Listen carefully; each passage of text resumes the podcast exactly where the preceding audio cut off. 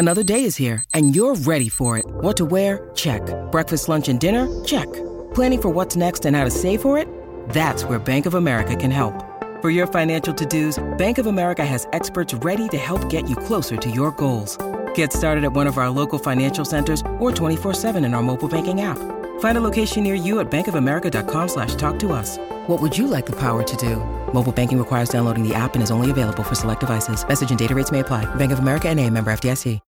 When you need mealtime inspiration, it's worth shopping Kroger, where you'll find over 30,000 mouthwatering choices that excite your inner foodie. And no matter what tasty choice you make, you'll enjoy our everyday low prices, plus extra ways to save, like digital coupons worth over $600 each week. You can also save up to $1 off per gallon at the pump with fuel points. More savings and more inspiring flavors make shopping Kroger worth it every time. Kroger, fresh for everyone. Fuel restrictions apply. You're listening to the Rock and Roll Heaven podcast with LD and TJ. Can you dig that, baby?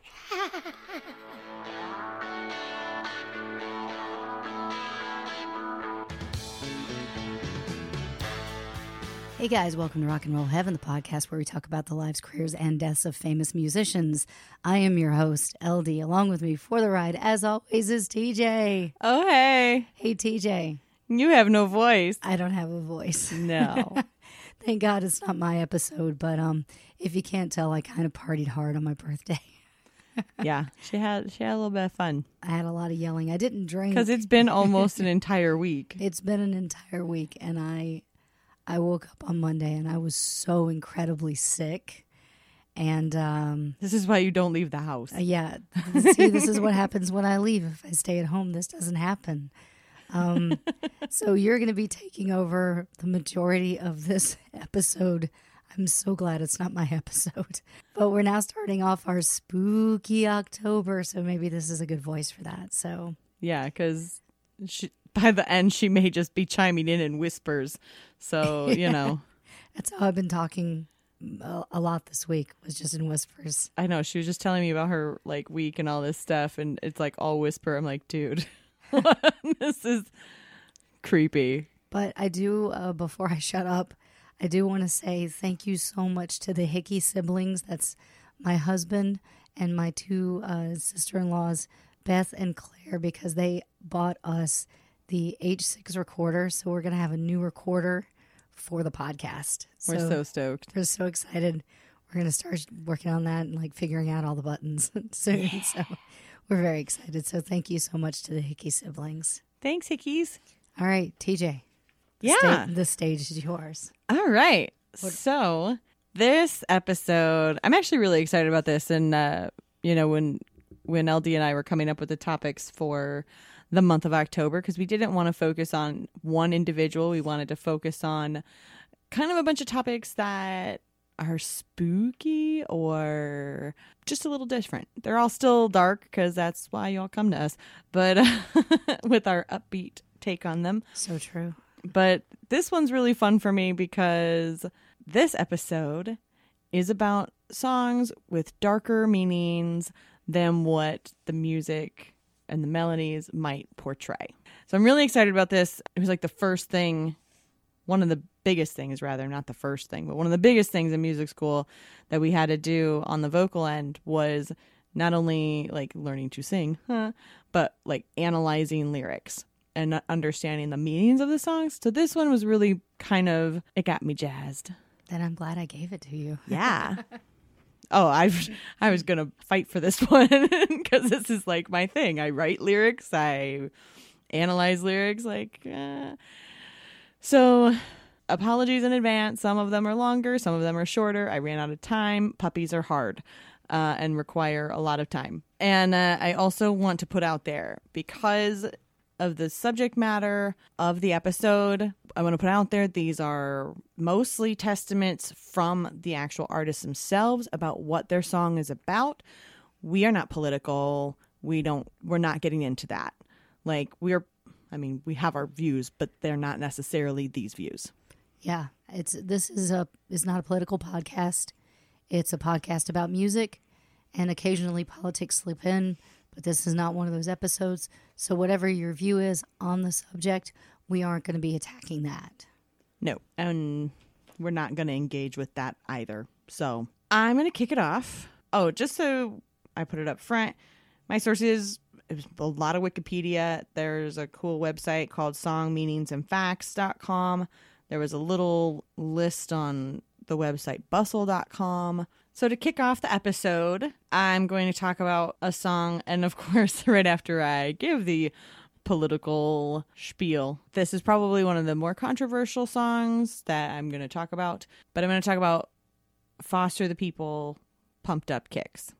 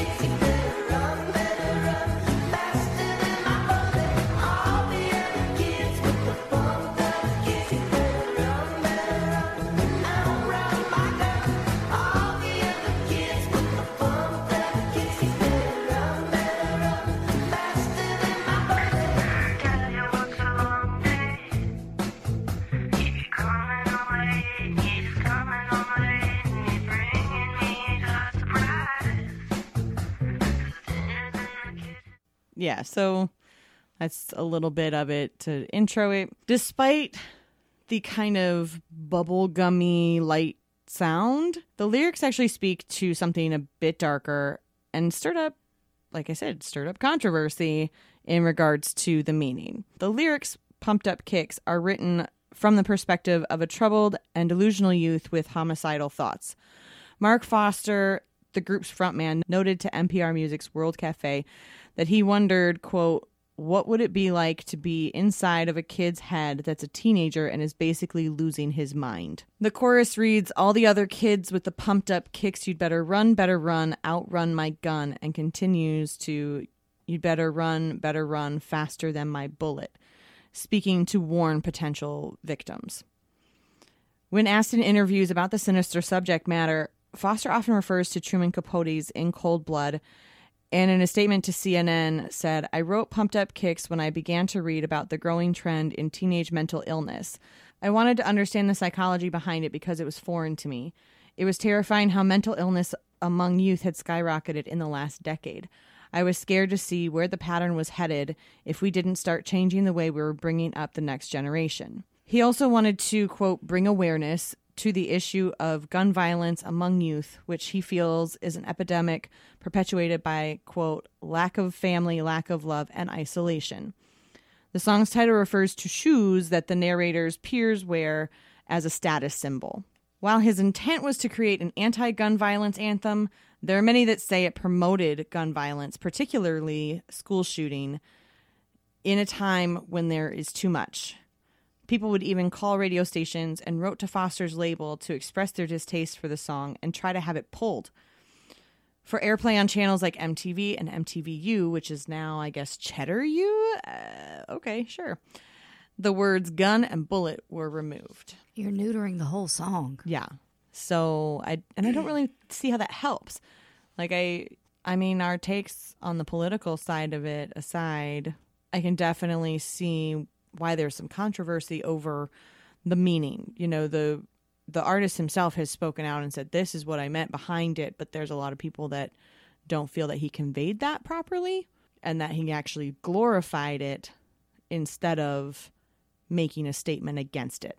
So, um my takeaway from the song the first time that I heard it because I am one of those people that actually listens to the lyrics the first time yeah. like through and I caught the meaning that it was a school shooting. And while the mel- like the, the, the music itself is really upbeat, that can always be deceiving in my opinion.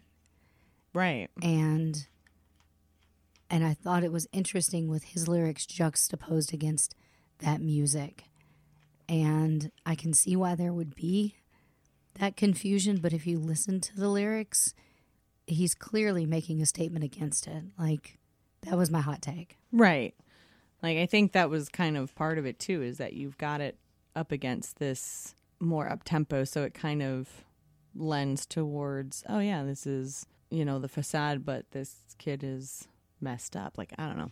On to song number 2. You'll notice I kind of grouped songs with simil- similar themes together uh, for compare contrast reasons. So, similar to Pumped Up Kicks, I want to talk about I Don't Like Mondays, which in one of the articles that I found about Pumped Up Kicks, they actually compared that song to this one with a similar subject matter. LD's going to play just a little snippet here.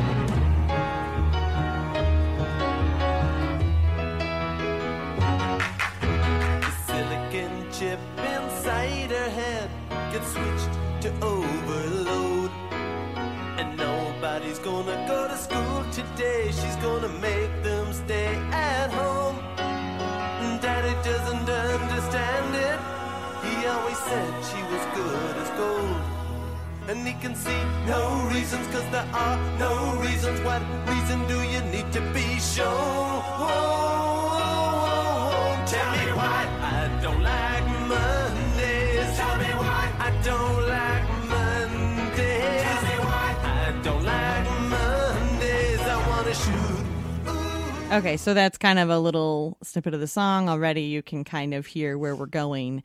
Again, it's a song about gun violence and, in particular, school shootings. The song was released in 1979 by the band the Boomtown Rats. Bob Geldof, Live Aid, 1985. Go back to your corner, ghost.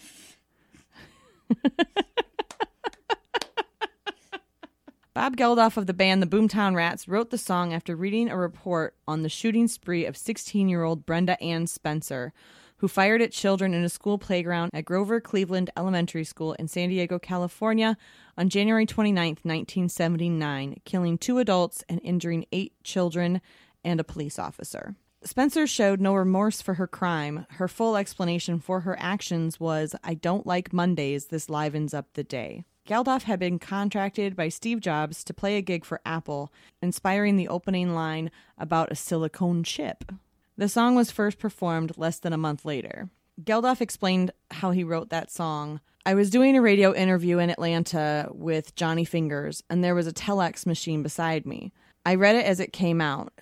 Not liking Mondays as a reason for doing somebody in is a bit strange. I was thinking about it on the way back to the hotel, and I just said silicone chip inside her head had switched to overload. I wrote that down. And the journalist interviewing her said, Tell me why. It was such a senseless act. It was the perfect senseless act, and this was the perfect senseless reason for doing it. So perhaps I wrote the perfect senseless song to illustrate it. It wasn't an attempt to exploit tragedy. Geldof had originally intended the song as a B side, but changed his mind after the song was successful with audience on the Rats' US tour. Spencer's family tried unsuccessfully to prevent the single from being released in the United States. And in years later, Geldof admitted that he regretted writing the song because he, quote, made Brenda Spencer famous. Which I could see that. Well, there is a movement now to not put the killer's name out there anymore. Right. Like the news outlets won't report on. Because you're sensationalizing them and making Yeah. them famous. You know, I mean, look at like Manson and all that. Like, you're just kind of, in some cases, kind of giving them what they wanted. Well, look at look at Columbine. We know Eric Harris and Dylan Klebold's name. And then I think after the Aurora shooting, there was really like a movement to not glorify the killer and not give them the credit. And I actually couldn't tell you who was the one that did the Route 90 Right. killing. I don't know the Parkland killer's name. And I kind of like it that way. I think it's better that way, Yeah. personally. Our opinions. Gonna move on. Continuing the streak of gun related songs. I have to mention then Hey Man, Nice Shot by Filter. This is not about school shooting, but it is gun related. So if you're a child of the 90s, you probably remember this song.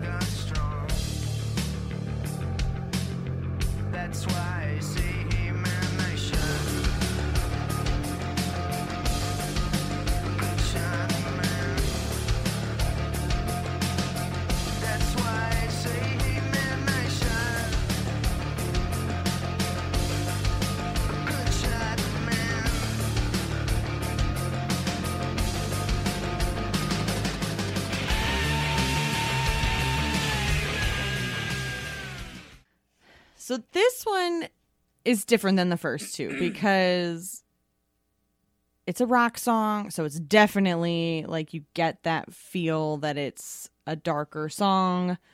it's definitely darker in sound. With that being said, I'll tell you what it means. I'm going to set the record straight because there has long been some misconceptions about what the song was about. Although the singer and songwriter Richard Patrick frequently clarified this in his interviews, as well as the fact that he had first written the song in 1991 before the band even had a record deal, the song's popularity was augmented by a widespread perception that it was about the 1994 suicide of Kurt Cobain. It's not.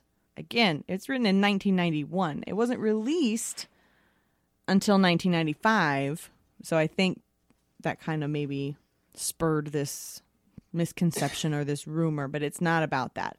The song was written about the public suicide of Pennsylvania State Treasurer R. Bud Dwyer on January 22nd, 1987. Dwyer had been convicted on bribery charges in December 1986 and was expected to receive a long sentence from U.S. District Court Judge Malcolm Muir. Professing his innocence and decrying the legal system, Dwyer shot himself with a 357 Magnum during a press conference. For those who are macabre or macabre, however you say it, you can actually find his suicide on either YouTube or Live Leak. Well, it was in the middle of a press conference, so yeah.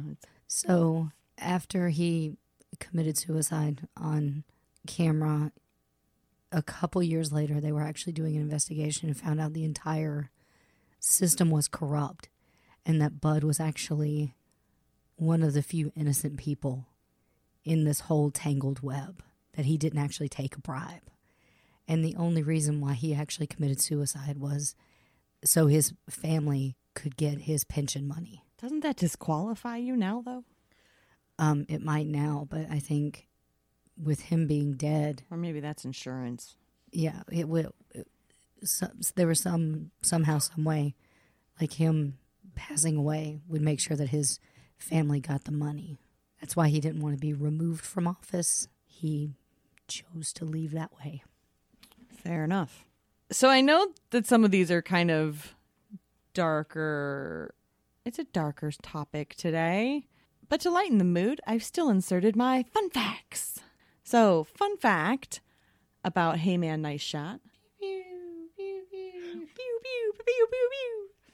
There are at least three versions of the music video for Hey Man, Nice Shot. The first version uses the album mix of the song. A second uses the promo only remix later heard in The Cable Guy. Remember that movie? It's such an underrated film. I love that movie so much. Get on the horse. I don't think he's played around.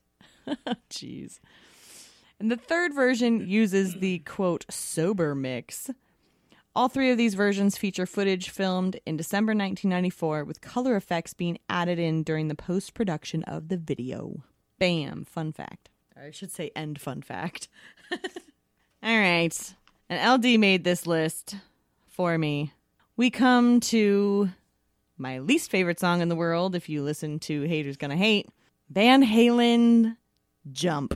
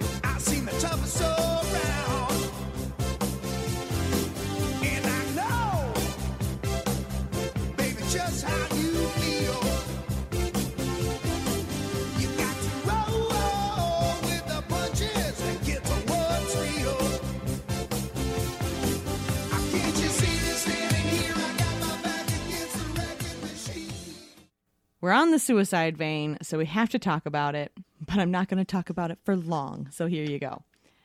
The synth line was written around 1981 by Eddie Van Halen, but it was refused by the other members of the band. In 1983, producer Ted Templeman asked Roth to take a listen to the unused song idea. Riding around in the back of his 1951 Mercury, I don't know how that's relevant. Thanks, Wikipedia.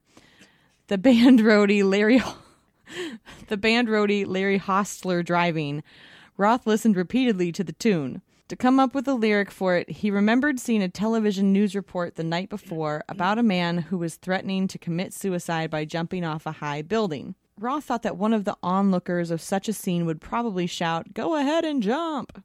Roth bounced this suggestion off Hostler, who agreed it was good. Instead of being a threatened suicide, the words were written as an invitation to love. Roth later told Musician Magazine that Hostler was, quote, probably the most responsible for how it came out. So then we move on because I don't want to talk about it anymore. This one is just released this year. So if you're young and hip, you might know, you might have heard it. It's called Can't Feel My Face by The Weeknd. And I know she'll be the death of me, at least we'll both be numb.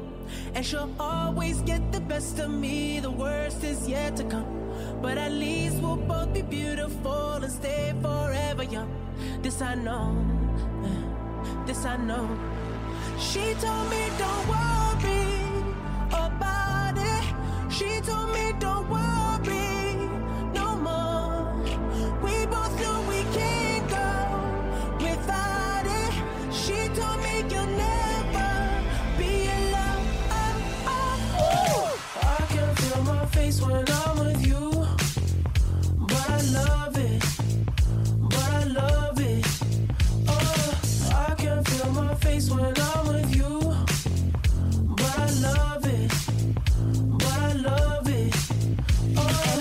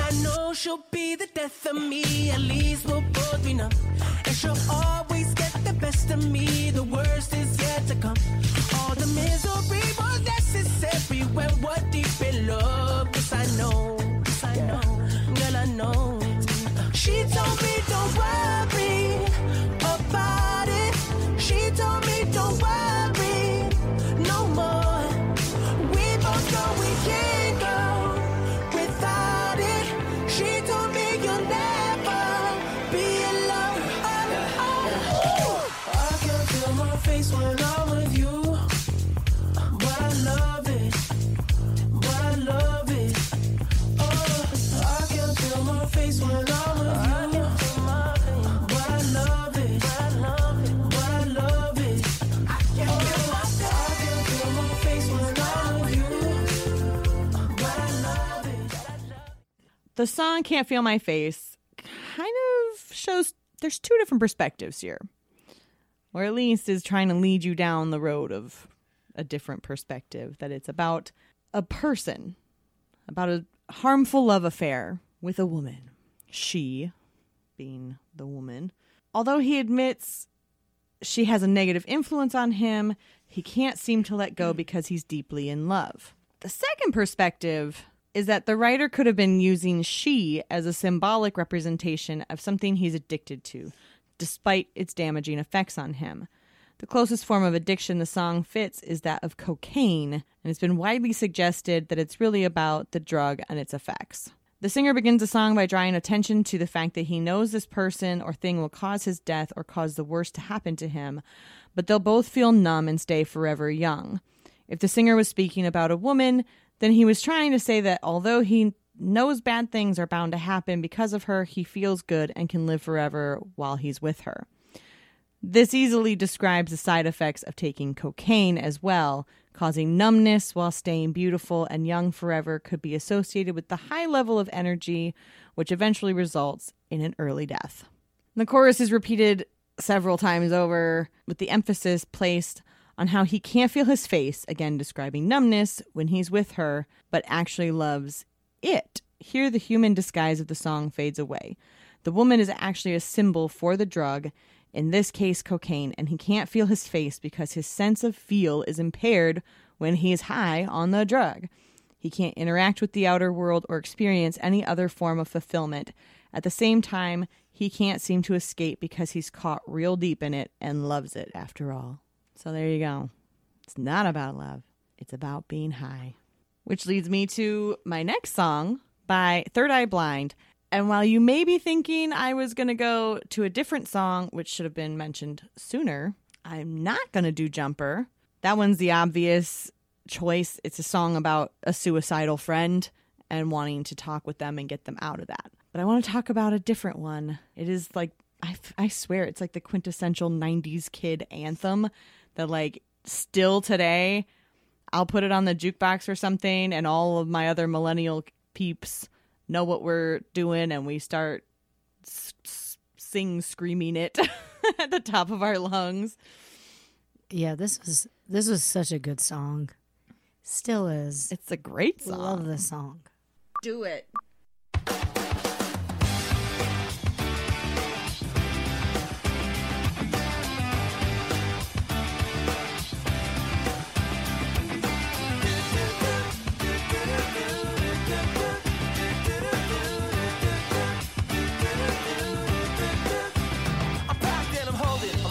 She living, she golden, she lives for me. Says she lives for me, ovation, oh motivation. She comes round and she goes down on me, and I make you smile like a drug for you. Do ever what you wanna do, coming over you. Keep on smiling, what we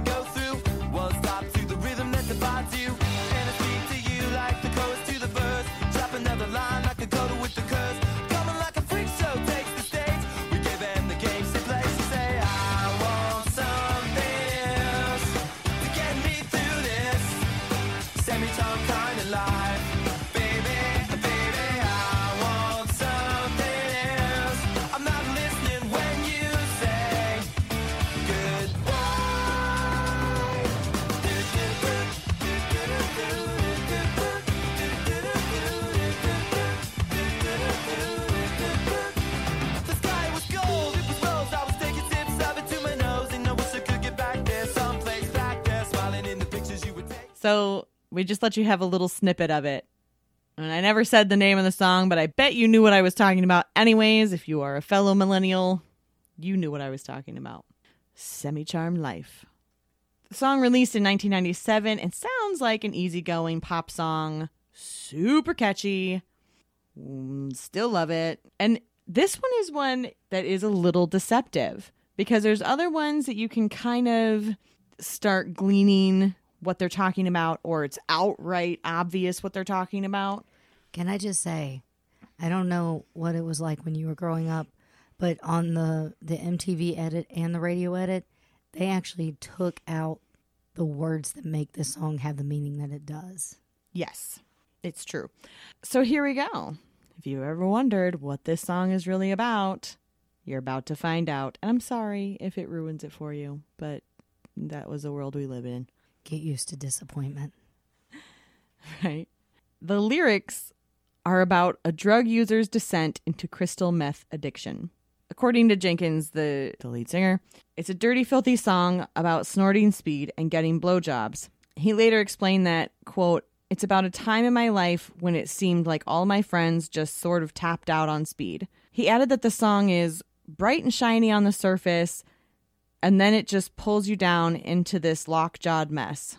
The music that I wrote for it is not intended to be bright and shiny for bright and shiny's sake. It's intended to be what the seductiveness of speed is like, represented in music. The title, Jenkins said, refers to a life that's all propped up. You know, the beautiful people who lead bright and shiny lives that on the inside are all effed up. I, I censored that for you. I'm sorry if I ruined it for you, but that's what it is. Love you guys. I'm moving on. Two more dark topics 99 Luftballons. Hast du etwas Zeit für mich? Singe ich ein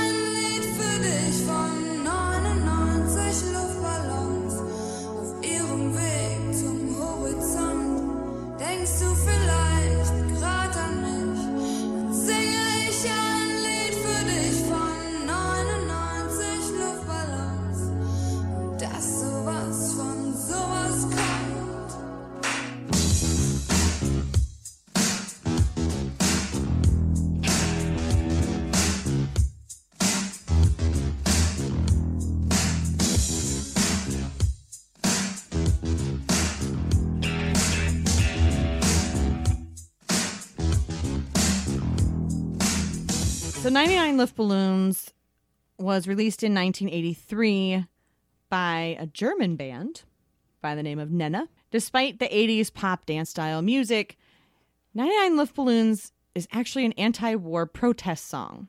The lyrics of the original German version tell a story.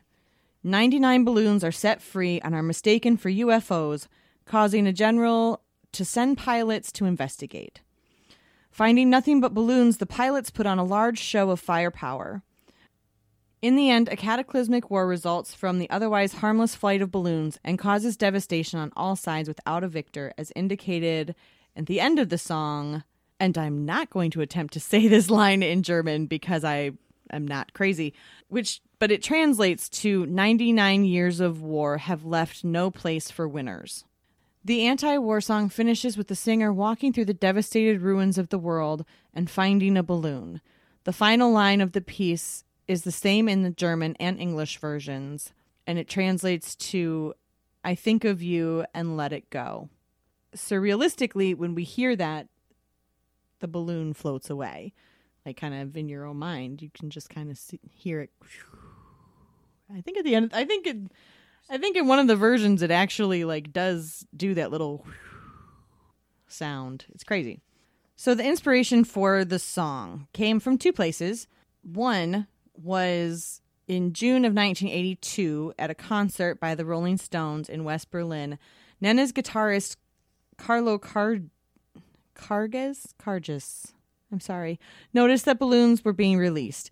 As he watched them move toward the horizon, he noticed them shifting and changing shapes where they looked like strange spacecraft, referred to in the German lyrics as UFO or UFO. And he he thought about what might happen if they floated over the Berlin Wall to the Soviet sector.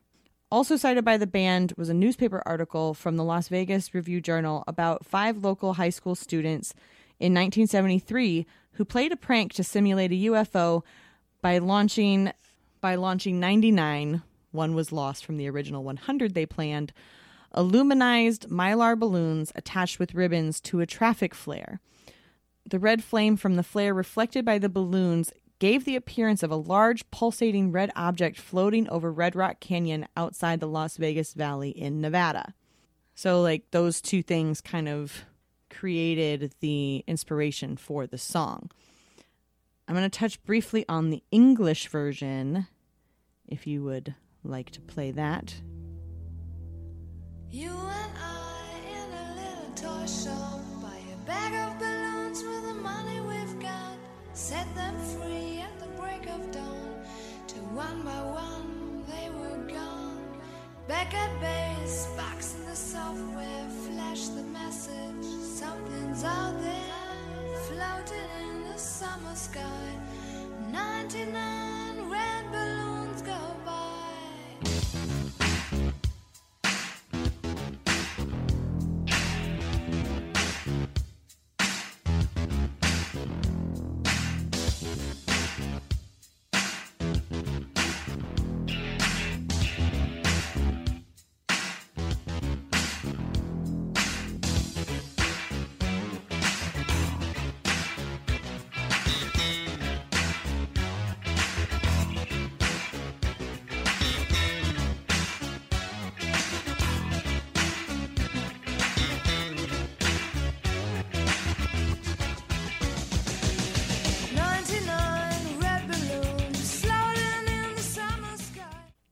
So the English version of the song was written by Kevin McAlea.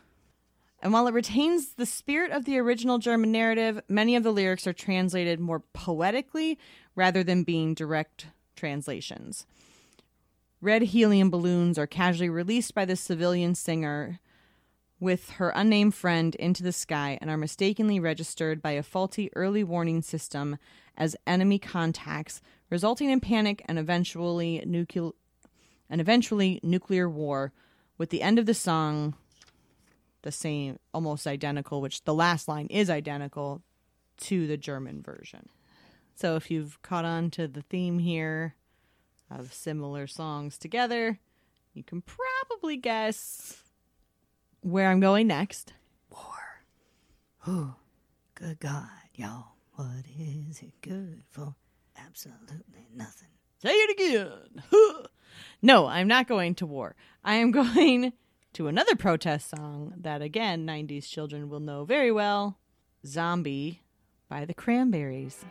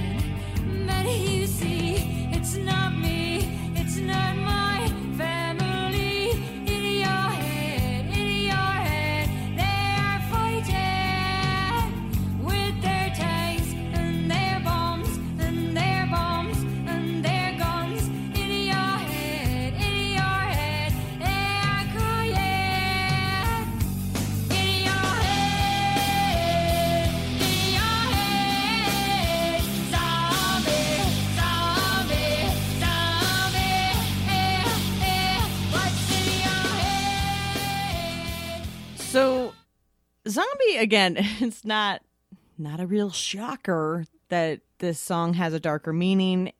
It is definitely a darker sounding song. And the imagery that she puts out in the chorus, especially with the tanks and their bombs and their bombs and their guns, it's not hard to guess that this song is about war and violence. And technically, it's not, I guess it's not really war so much as it is about violence and it is a protest song.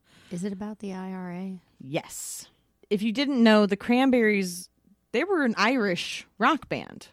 They're not from here. They're Irish. Um so the song itself was written about the 1993 IRA bombing in Warrington and in memory of two young victims, Jonathan Ball and Tim Perry.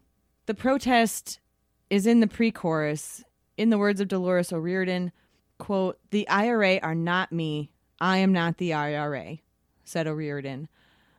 The Cranberries are not the IRA. My family are not. When it says in the song, it's not me, it's not my family, that's what I'm saying. It's not Ireland. The Cranberries' former manager, Alan Kovac, stated that Island Records urged them not to release the politically urgent song as a single, and that O'Riordan had ripped up a $1 million check the label offered her to work on another song. Okay, so she's a bamf. Uh, yeah.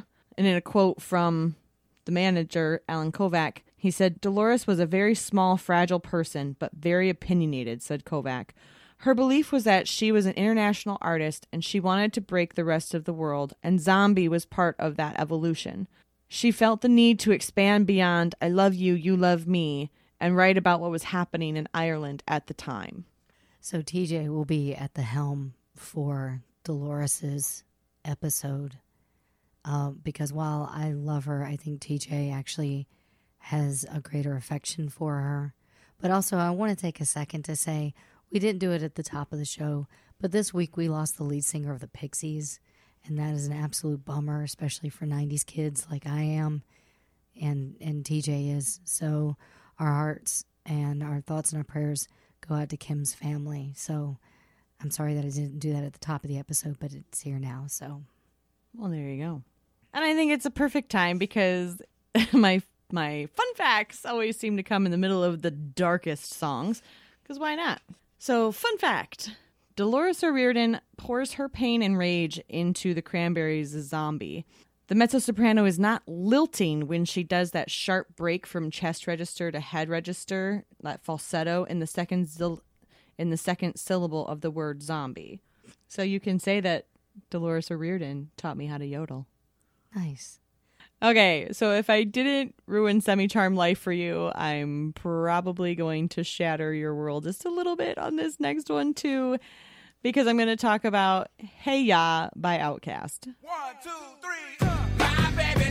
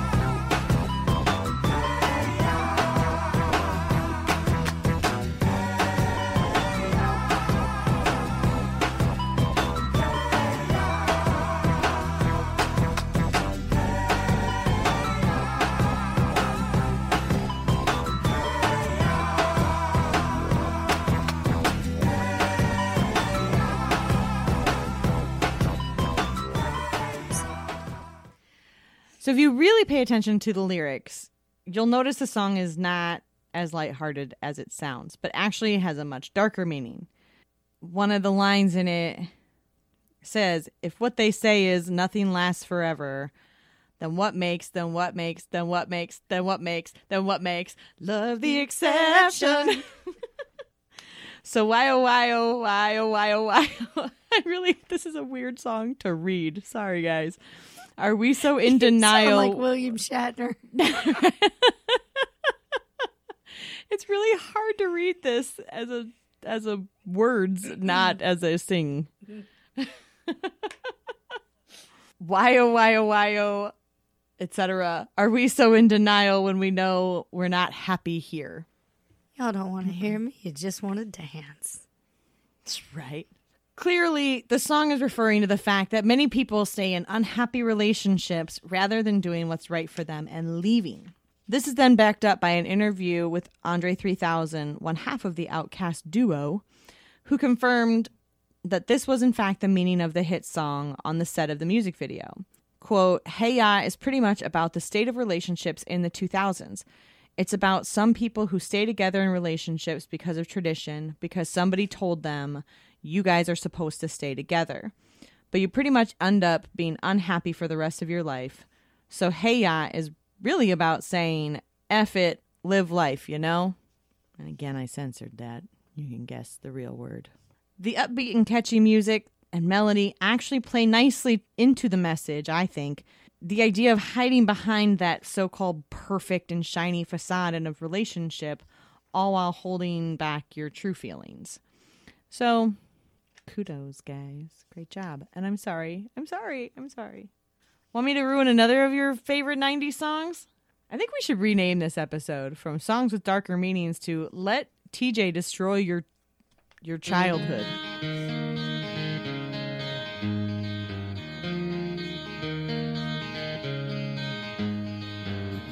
Could you whisper in my ear the things you wanna feel? I'll give you anything it coming. Do you wake up on your own? I wonder where you are and live with all your faults. I wanna wake up where you are. I won't say anything at all. So why don't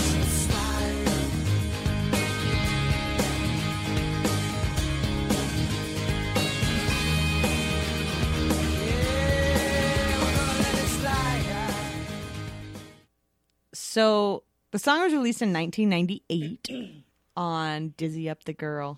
I love that album. It was great. Mm. Also, the lead singer has like the sexiest name, which is Johnny Rzeznik. Oh, I feel like we're going back to our like teenage hormonal times. It's craziness. In a 2002 performance on VH1 Storytellers, Rzeznik explained that the song refers to a teenage girl in a strict Catholic environment who has become pregnant. She and her boyfriend are debating as to the possibility of abortion or marriage. I mean, look at that face. I know he was so hot. He was so hot. I had such a thing for him. Ugh. Ugh. Ugh, So good. he's so pretty. So pretty. Look at that smile. I know. Hey, boo. He should be my boyfriend. He should be my 1998 boyfriend. Yes. Although in 1998 I was 14, so that probably wouldn't have been a good call for him. Oh, I was legal. He could have gone with me. I was not. I wasn't jailbait. I still thought he was fine though. Fun fact.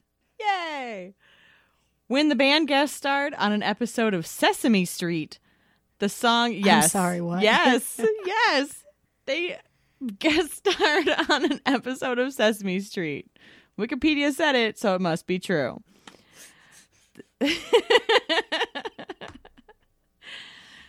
so when the band guest starred on an episode of Sesame Street, the song was reworked into Pride, a song sung to Elmo that celebrated the tasks he accomplished in his life. The episode aired on January 31st, 2000. We'll pause while you go look that up on YouTube.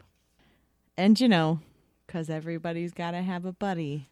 I think actually, Hey, I was the only one that didn't have like another song similar to that So far, yeah. in the subject matter, at least. Like, yeah. So, Ben Folds 5, Brick.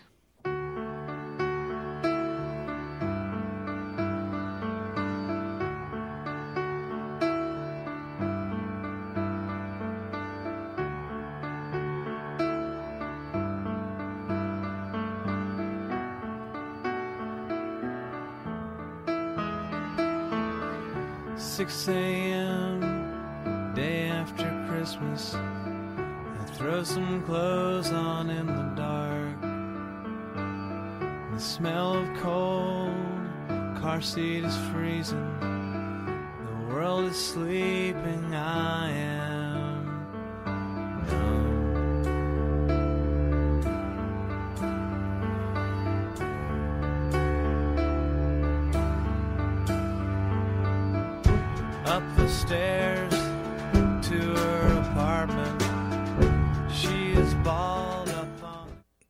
just say that is one of the most chilling songs to me.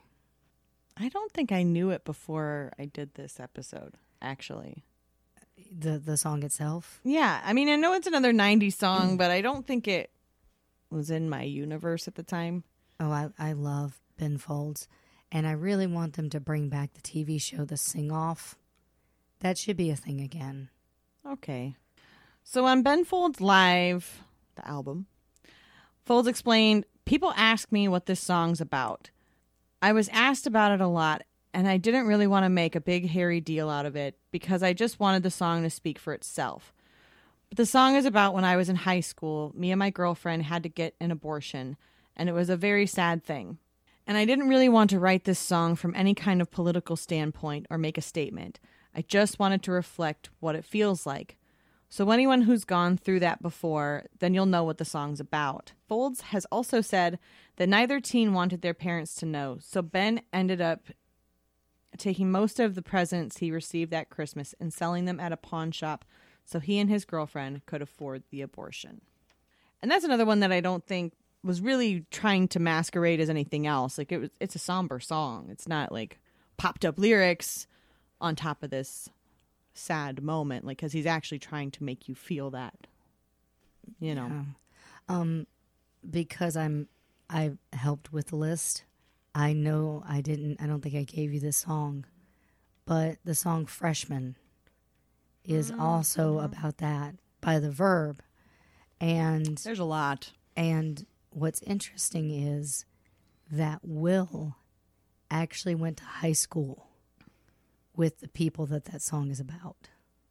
They they were at like a school dance, and she gave birth, and she threw the baby in the trash. Ah, Yeah, and so they I think there's been a lot of things written that based are based on that. yeah. Yeah. All right, moving on. And I should say too, I mean to your point with the ver with the song by the Verve and all that, like these are not the only songs out there. I mean, most songs have some sort of meaning, whether it's blatant or a little bit more obscure. I mean, this was just our list of songs that we put together to make an episode. We could do this probably a lot. I'm sure you could have a whole other podcast on what songs mean. But that is not this. This is a compilation list. We totally should. I've been thinking about it. Oh my God, we already have a network. So the next song that I kind of want to talk about. Oh, this one doesn't really have a match either. Next song I'm going to talk about because LD made my list is Bruce Springsteen Born in the USA. It was released 1984. LD if you would.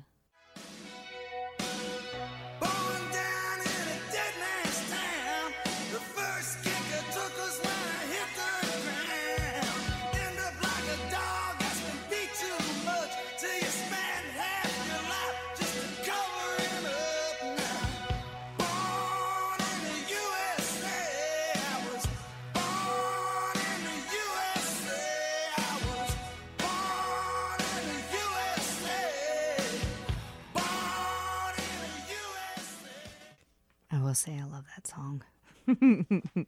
Well, I do. I It's- might like it less now. It's actually in the same vein as Pink Houses by John Cougar Mellencamp Yeah. in its meaning, but I'll let you take it away. Fair enough. So the song itself, superficially a flag waving anthem to America, the song is actually a commentary on the return of American soldiers to their country after the Vietnam War. The song presents a veteran as a tragic figure alienated upon his return from the war. The song's working class protagonist joins the armed forces to, quote, fight the yellow man and is disaffected upon his return to the United States. His brother or buddy in some live shows, also a veteran, is all gone. Two scholars writing in the journal American Quarterly explored the song as a lament for the embattled working class identity, which means there's going to be a lot of big words. Sorry. Structurally, they noticed that the anthemic chorus contrasted with the verse's desperate narrative, a tension which informs an understanding of the song's overall meaning. The nationalist chorus continuously overwhelms the desperation and sacrifice relayed in the verses. They point out that the imagery of the Vietnam War could be read as metaphor for the social and economic siege of American blue collar communities at large, and that lyrics discussing emin- and that lyrics discussing economic devastation are likely symbolic for the effect of blind nationalism upon the working class. The song as a whole, they felt, laments the destabilization of the economics and po- okay. We get it. Yeah, I got. It. We got I it. got all I'm. I'm just done reading that at this point. I'm done. Like I get it. just it was it was was a- basically it just was a trying to take a lot of- watching you crash on all of those words because you started with such I did pretty good. well, I just got tired of reading the same thing over and over again. We get it. You're smart. The mm. song contrasts the jaunty nationalist imagery with a kind of sad and true idea. Ooh, look at me! I have a college degree and have big words in my back pocket. I mean, I got big words too, dude. Don't mean I got to show them all the Yeah. time, all right? Snuffleupagus, boom! Supercalifragilisticexpialidocious, biatch. Transcendental meditation, mofo, Right? collarbone, boom! Did you say collarbone? It's a big word. Okay. It's got like ten letters. Cool. I love this song. And I didn't get the year on it. I'm sorry. But I know it's another 90s one. So whatever. Fastball. I'm going to ruin all of your favorite songs from the 90s. Sorry, guys. is available only at There's no They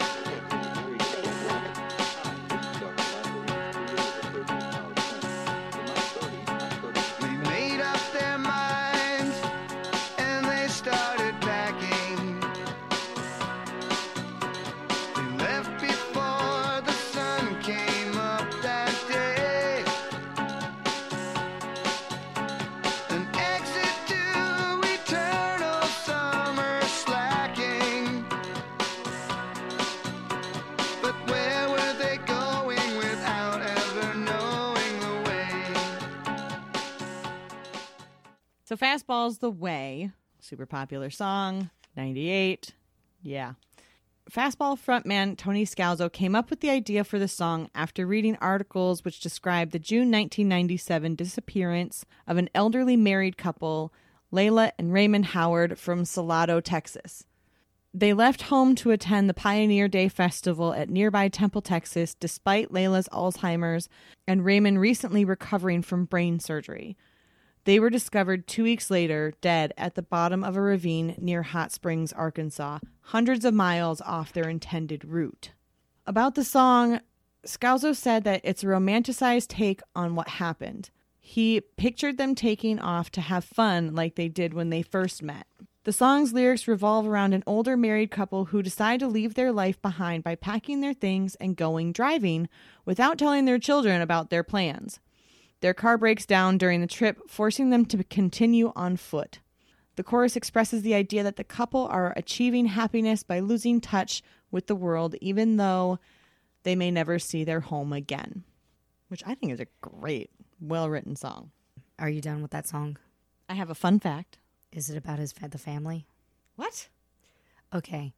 After uh, before you give your fun fact, I'm going to give my fun fact. Fun fact! The family that he's actually singing about, the real couple, the kids found out about it and he was like, "Well, do you are you okay with me singing the song?" And they're like, "We love it.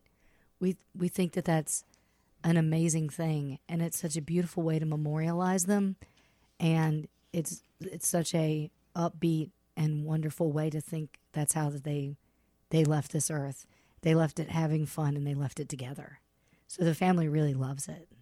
Yeah, I think he treated it with respect because it's definitely a sad story that it and the fact that it's a true story. It's definitely sad.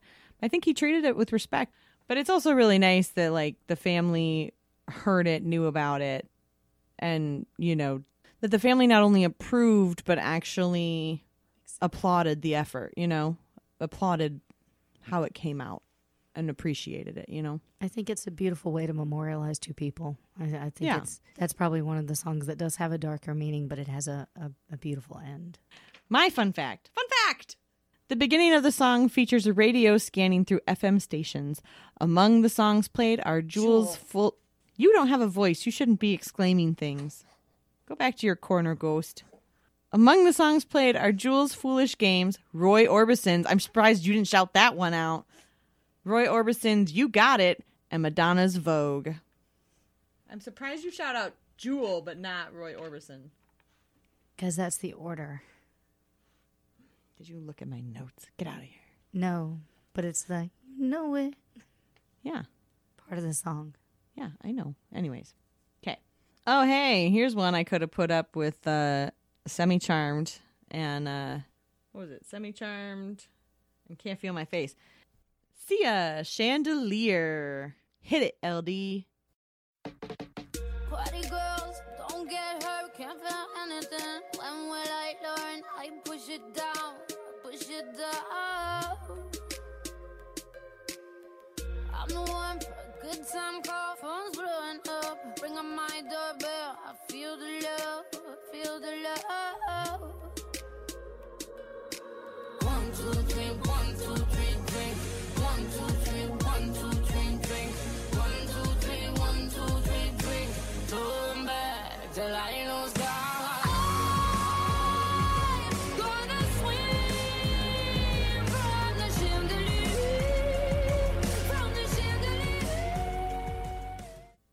So this one's from 2014. Again, you probably know it.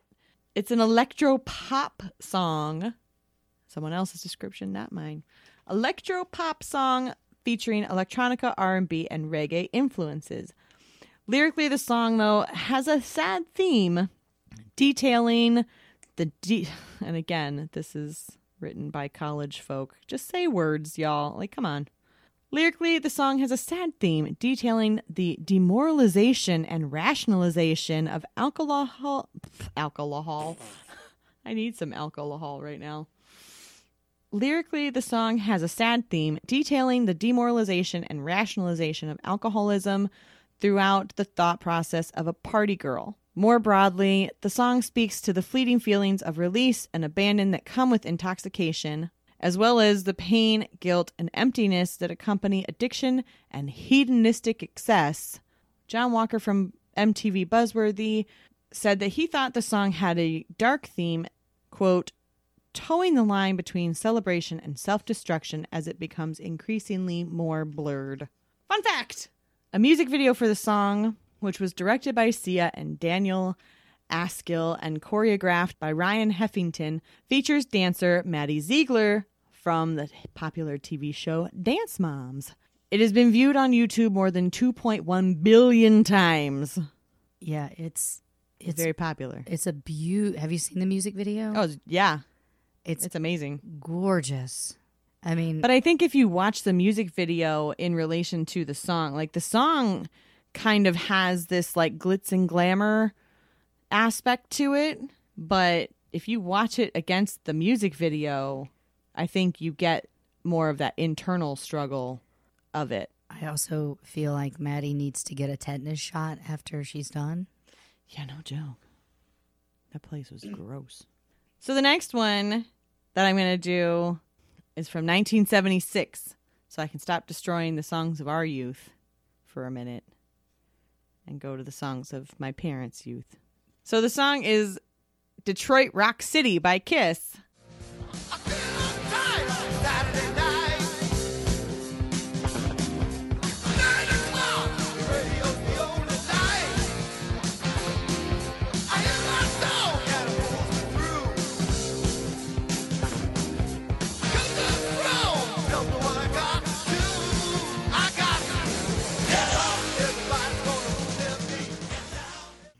So while again kind of a fun song, you know. So you might not guess it.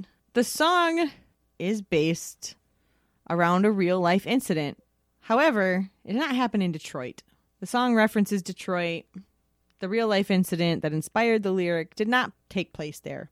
I had the basic riff of the song, the get up, get down part, Paul Stanley recalls, but I didn't know what the song was about, except it was about Detroit.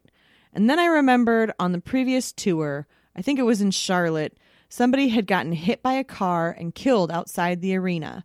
I remember thinking how weird it is that people's lives end so quickly.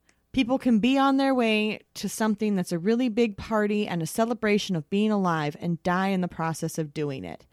So that became the basis for the lyric. Super dark, bro. Super dark. On the album Destroyer, which the song comes from, it segues into King of the Nighttime World via the sounds of a car crash. The songs were played together on the Destroyer tour. Fun fact number two during the Rock and Roll Over tour, Stanley changed the lyric, I know I'm gonna die, why, to I know I'm gonna die and I don't care. Here's your fun facts for Detroit Rock City. This one's 94. But I love this band, and I know maybe the lead singer is not the greatest guy in the world, but I still love it. Come on, dude. He had a vest for his harmonicas. John Popper. Yeah, I understand that he got arrested with hollow tip bullets, but he is a harmonica god. There's also a lot of um, comments out there about him being like really skeevy. I don't know. Whatever. He's cool. So I told you the band is Blues Traveler. The song is Hook.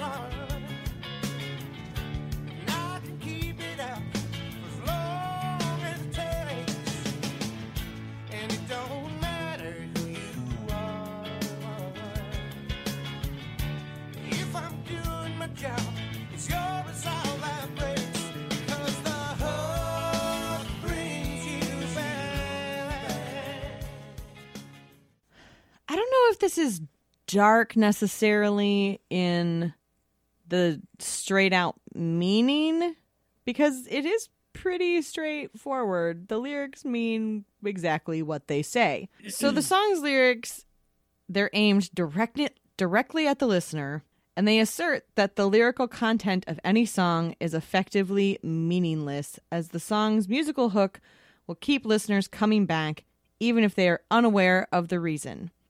In the introduction, John Popper sings, It doesn't matter what I say, so long as I sing with inflection. That makes you feel that I'll convey some inner truth or vast reflection. This is followed by more lyrics about how he has nothing to say. These lyrics are a satirical take on the formulaic way popular music is generated. Further on the song, however, the lyrics become even more blatant, claiming that formulaic music is an easy way to make money. When I'm feeling struck and I need a buck, I don't rely on luck because the hook brings you back. The musically lazy chord structure viewed in combination with the meta lyrics reveal the true extent of the song's genius. Quote, that's a quote, genius. Popper has stated the commentary is a big joke about how listeners will like just about anything laid on top of the chords of the infinitely cliched Pachelbel canon, even lyrics that openly mock them for liking it. All right, this one's obvious. It's so obvious. And if you don't know what this song is about by now, I don't know how to help you other than to tell you outright what it's about right now. Police, don't stand so close to me. Young teacher, the subject of schoolgirl fantasy. She wants him so badly, knows what she wants to be. Inside her, there's longing. This girl's an open page, bookmarking. She's so close now. This girl is half his age.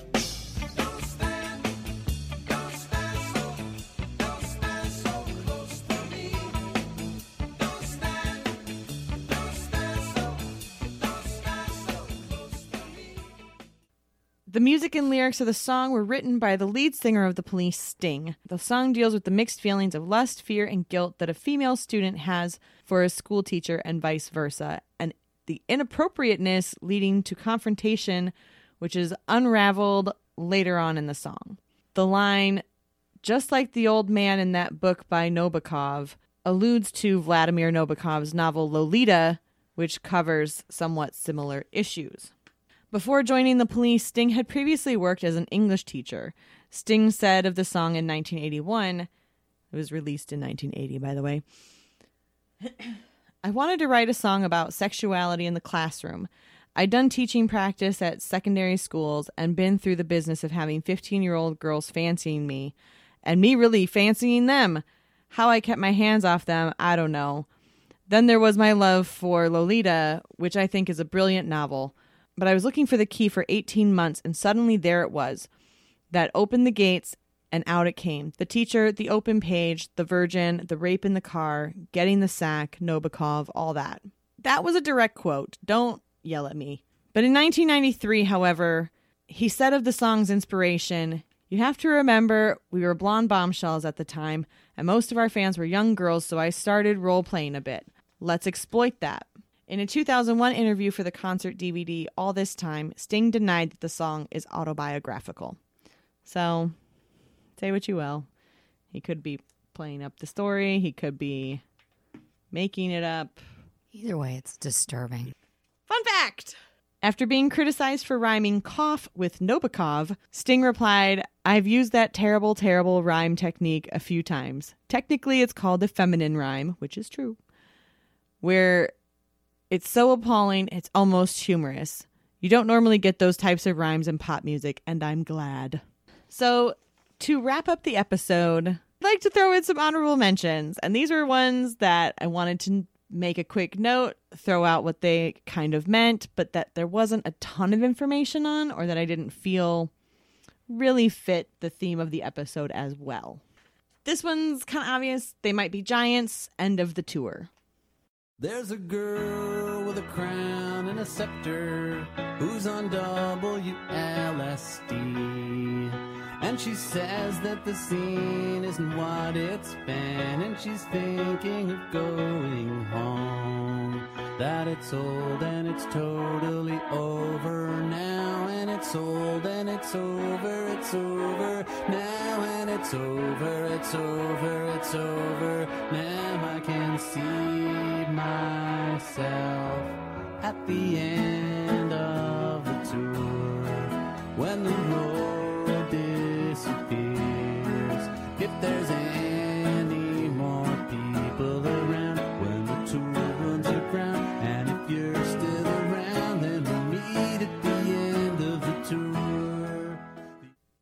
Okay, so this one to me was obvious, but that's because I was reading it. I don't know that I've necessarily heard it. I don't I don't think you would have because a it's a deeper cut on one of their later albums. So Okay. And like Flood is the one that everybody knows. Okay. So yeah, so for me I but this is a suggestion from LD's husband Will, which we love him, so we decided we'd throw it on here. It made the honorable mentions list, so there you go. The song surrounds a car crash, and though the narrator's car is not damaged, those involved in the accident are killed or maimed, leading to reflections from the narrator on death and the afterlife or, you know, the end of the tour. And actually not to belittle your stuff, but what had happened was they the actual event that happened Well, yeah. Was that they were on their tour bus and their tour bus hit a little girl. Oh, that was not in there. I didn't know that. Yeah. Okay, well that wasn't I this was one I couldn't really find as much. So I went to a website and that's what it told me and there you go. All right. That maybe it should have been in the regular, but I couldn't find the research, so there you go. All right, this one is honorable mention because it's one of LD's favorites. If you went back to the short sets, what? What? I was cheering because it's. Oh, I thought you were making me wait for something. I was like, no, come on, we're almost done. Like it's just these little bits. so this is one of LD's favorites. If you go back to the short sets where we listed off our favorite, our least favorite, and our guilty pleasures, is Len "Steal My Sunshine," 1999. Hey, Matt. Yeah, Tim. Hey, you talked to Mark lately? Uh, I haven't really talked to him, but he looks pretty uh, down. he looks pretty uh, down. Yeah, well, maybe we should cheer him up then. What do you uh, suppose we should do? Well, does he like butter tarts? I was lying on the grass of Sunday morning of last week, indulging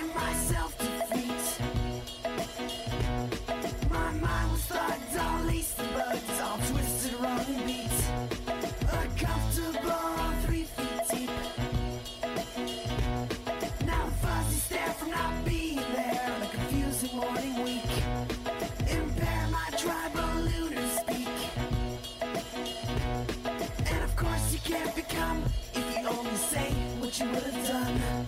So I missed a million miles of fun. The song seems to be about not letting the proverbial haters get you down, but it's actually about struggling with depression and the people in your life that don't understand it. Then we have Laid by the band James. One of my Another favorite 90s. songs. Laid is? So basically, all my honorable mentions are just ones you wanted me to cover, and I decided I wasn't going to.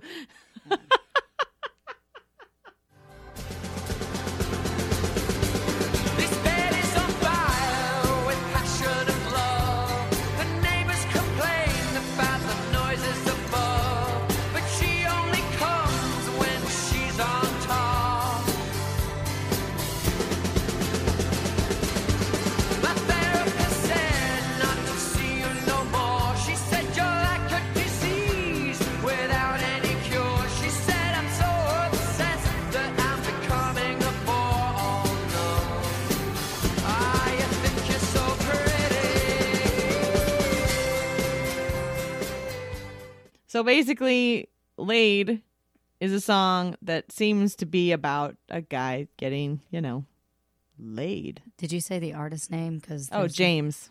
Which Yeah, makes I it, thought I did. Which makes it super hard to find on a ton of platforms if you just name it James.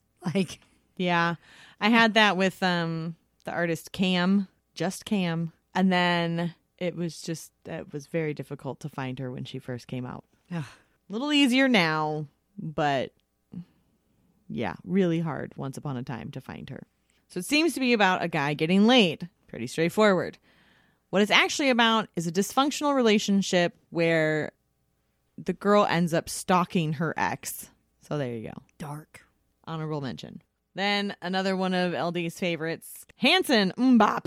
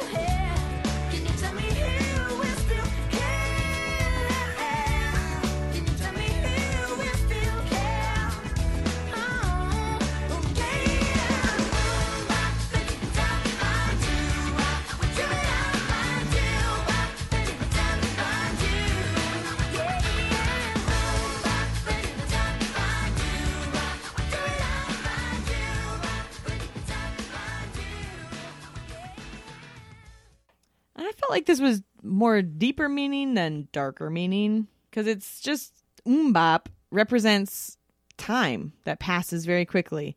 A quote from them explaining their song, and so in a story about reaching for what's important and kind of driving towards the impossible dream, MMMBop is telling you, go now, go now, go now, because in a moment, in an MMMBop, life will be over and have passed you by. You have so many relationships in this life. Only one or two will last. You go through all that pain and strife, and you turn your back, and they've gone so fast. Oh, Are yeah. you quoting the lyrics? Yes, I am. Stop it. we have one left, and then I get to get out of this room of coughing. the last one that I'm going to touch on. And the reason it's not in the main list is because it is a fictional story. It's The Clash Rock the Casbah, 1982.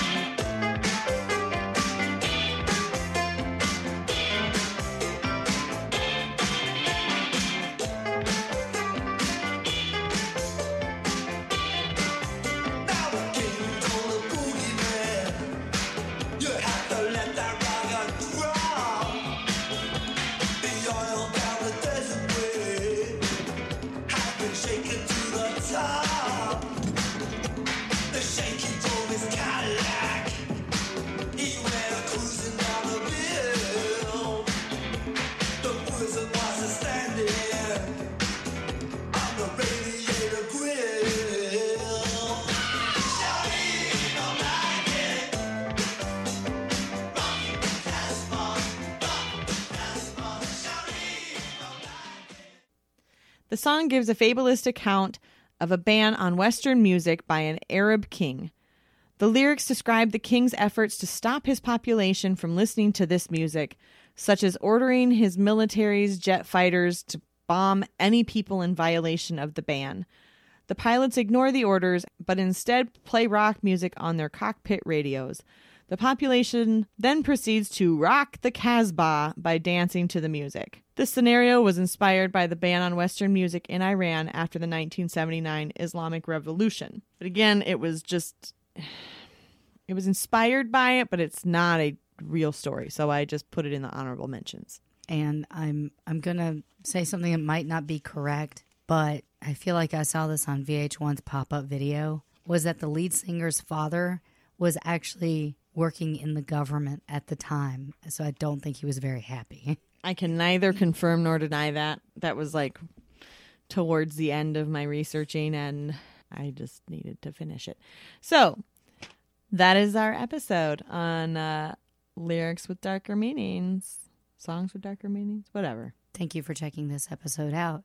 Yeah. Check us out next week where if there is a If LD gets her voice back, actually can talk like a human being next week because if I have a voice, our episode is actually going to be on music conspiracy theories. Woo! Yay! continuing our spooky Halloween month. Spooky Halloween. Spooky Halloween. I love it when you do that. I can make voices. It's fun. All right. So thank you guys so much again for checking us out. I I enjoyed this episode. I thought it was fun. Yeah. Mm. Go check us out. Here's our stuff. Social. LD usually does this, so I'm not sure how to say this. So here we go. If you'd like to support us and send us monies because we need things, which we're very always very appreciative of and i think we have some slots left in this ongoing thing our patreon account is patreon.com slash rock and roll heaven our twitter is at rock and roll lt our facebook is rock and roll heaven pod instagram rock and roll heaven lt uh website no or you can email at us or you can email at us you can email us at rockandrollheavenlt at gmail.com. It is always us responding. We are a two woman show over here. DIY. Yup. So, you know, come talk at us. We like you. We love you. I'm terrible at this. Uh, hey, LD. Yes. I'm getting out of here. Okay. Do you want my can of Lysol just to hose yourself down? I kind of do. Yeah, a little bit. Not going to lie. Uh, I'm, um, I'm, I got to run away. Okay, bye. Bye. It's NFL draft season, and that means it's time to start thinking about fantasy football.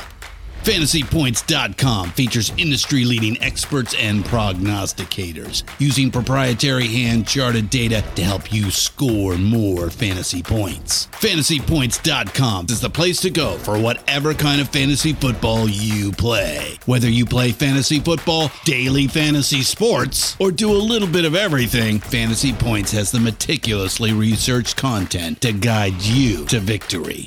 And why wait for the fall? Fantasy Points also covers the new spring football league, the UFL. Join the guru, John Hansen, Scott Barrett, Joe Dolan, and other massive names in the fantasy football universe with an exclusive offer. Use code Pantheon for 15% off any fantasy points package, including the all in package, with access to every article, tool, and data nugget that Fantasy Points has to offer. That's fantasypoints.com and code Pantheon for 15% off at Fantasy Points. Fantasypoints.com, code Pantheon. Score more fantasy points.